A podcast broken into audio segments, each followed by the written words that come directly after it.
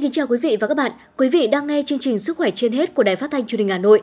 Thưa quý vị và các bạn, sốt xuất huyết đang có dấu hiệu bùng phát ở nhiều tỉnh thành, trong đó có Hà Nội. Sốt xuất huyết nếu không điều trị kịp thời đúng cách có thể dẫn đến các biến chứng như sốc sốt xuất huyết, rối loạn đông máu, tổn thương gan, thậm chí là tử vong. Đối với trẻ em, sốt xuất huyết ở, ở rất khó để nhận biết và phát hiện từ thời gian đầu phát bệnh, thế nên dễ dẫn tới tình trạng tử vong khi có biến chứng không mong đợi xảy ra. Theo các bác sĩ, sốt xuất huyết ở trẻ em phổ biến hơn cả vì trẻ đề kháng thấp lại chưa thể tự phòng tránh nên trở thành đối tượng dễ dàng bị mũi đốt. Bệnh có nhiều biểu hiện lâm sàng, chủ yếu là sốt cấp diễn và sốt xuất huyết với nhiều dạng khác nhau. Nhưng thể nặng có sốc do giảm khối lượng máu lưu hành, điều trị không kịp thời, có thể dẫn đến tử vong. Bác sĩ Nguyễn Kim Thư, trưởng khoa virus ký sinh trùng, Bệnh viện nhiệt đới Trung ương cho biết. Đặc điểm của sốt xuất huyết đanh là nó thường gặp ở trẻ em, thường gặp ở cái lứa tuổi dưới 15 tuổi và đặc biệt cao nhất là lứa tuổi từ 5 đến 9 tuổi. Ở trẻ em thì nó có đặc điểm là vì cái bệnh này có thể nó hay gây thoát dịch. Thế và trẻ em thì nó rất dễ mất nước và có thể đi vào sốc. Cần phải đặc biệt lưu ý ở trẻ em. Cái biến chứng nặng xảy ra thì nó có ở cả lứa tuổi cả trẻ em cả người lớn. Thế thì ở với sốt xuất huyết đanh thì có hai cái biểu hiện nặng thường gặp. Thứ nhất là đúng như cái tên của nó gọi tức là sốt xuất huyết, tức là có xuất huyết và cái thứ hai đó là cái hiện tượng thoát dịch giảm khối lượng tuần hoàn và dẫn tới sốc. Thế ngoài ra thì bệnh nhân có thể có các cái suy tạng ví dụ như là suy gan. Hầu hết trẻ bệnh sốt xuất huyết có thể theo dõi và chăm sóc tại nhà. Phụ huynh có thể chăm sóc, theo dõi, cho trẻ uống thuốc hạ sốt theo tòa bác sĩ và cho trẻ ăn thức ăn lỏng dễ tiêu. Phụ huynh cũng cần theo dõi tái khám mỗi ngày và phát hiện sớm dấu hiệu bệnh trở nặng hay dấu hiệu cảnh báo để cho trẻ nhập viện cấp cứu kịp thời. Bác sĩ Nguyễn Kim Thư đưa ra lời khuyên. Thường diễn biến nặng nó sẽ rơi vào cái ngày thứ ba đến ngày thứ bảy, kể từ sau khi sốt. Bệnh nhân mà nếu như mà có sốt thì cần phải đến viện càng sớm càng tốt để làm xét nghiệm. Nếu bị sốt xuất huyết đanh thì đặc biệt cần phải theo dõi sát tình trạng nặng có các cái dấu hiệu cảnh báo.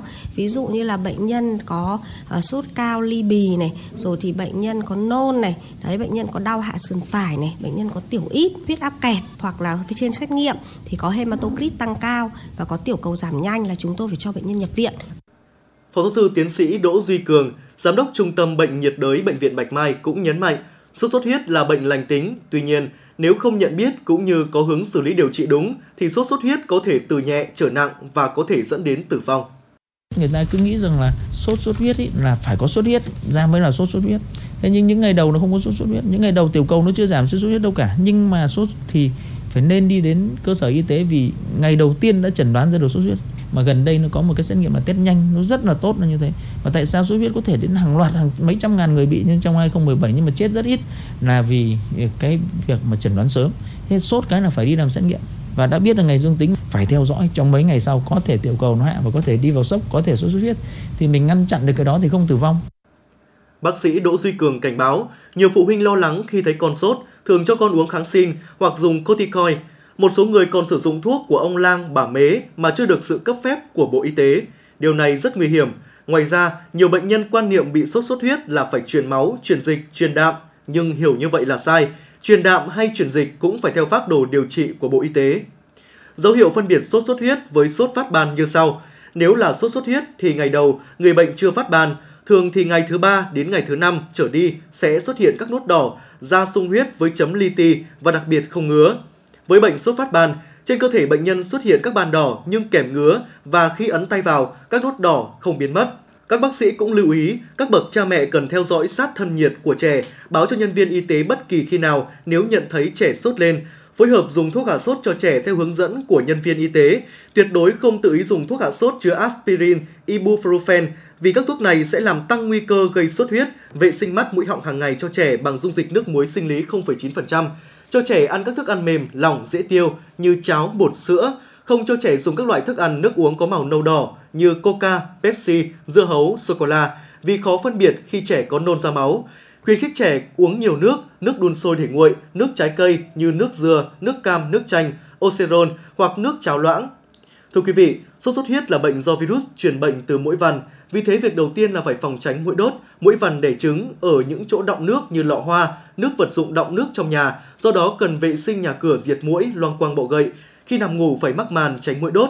Nếu phải làm việc ở những nơi ẩm thấp nên mặc quần áo dài tay, thoa kem chống côn trùng đốt. Thưa quý vị và các bạn, Từ đầu tháng 6, Hà Nội triển khai tiêm vaccine COVID-19 mũi nhắc lại thứ hai. Tuy nhiên, nhiều quận huyện ghi nhận sự sụt giảm số lượng người đăng ký tiêm vaccine.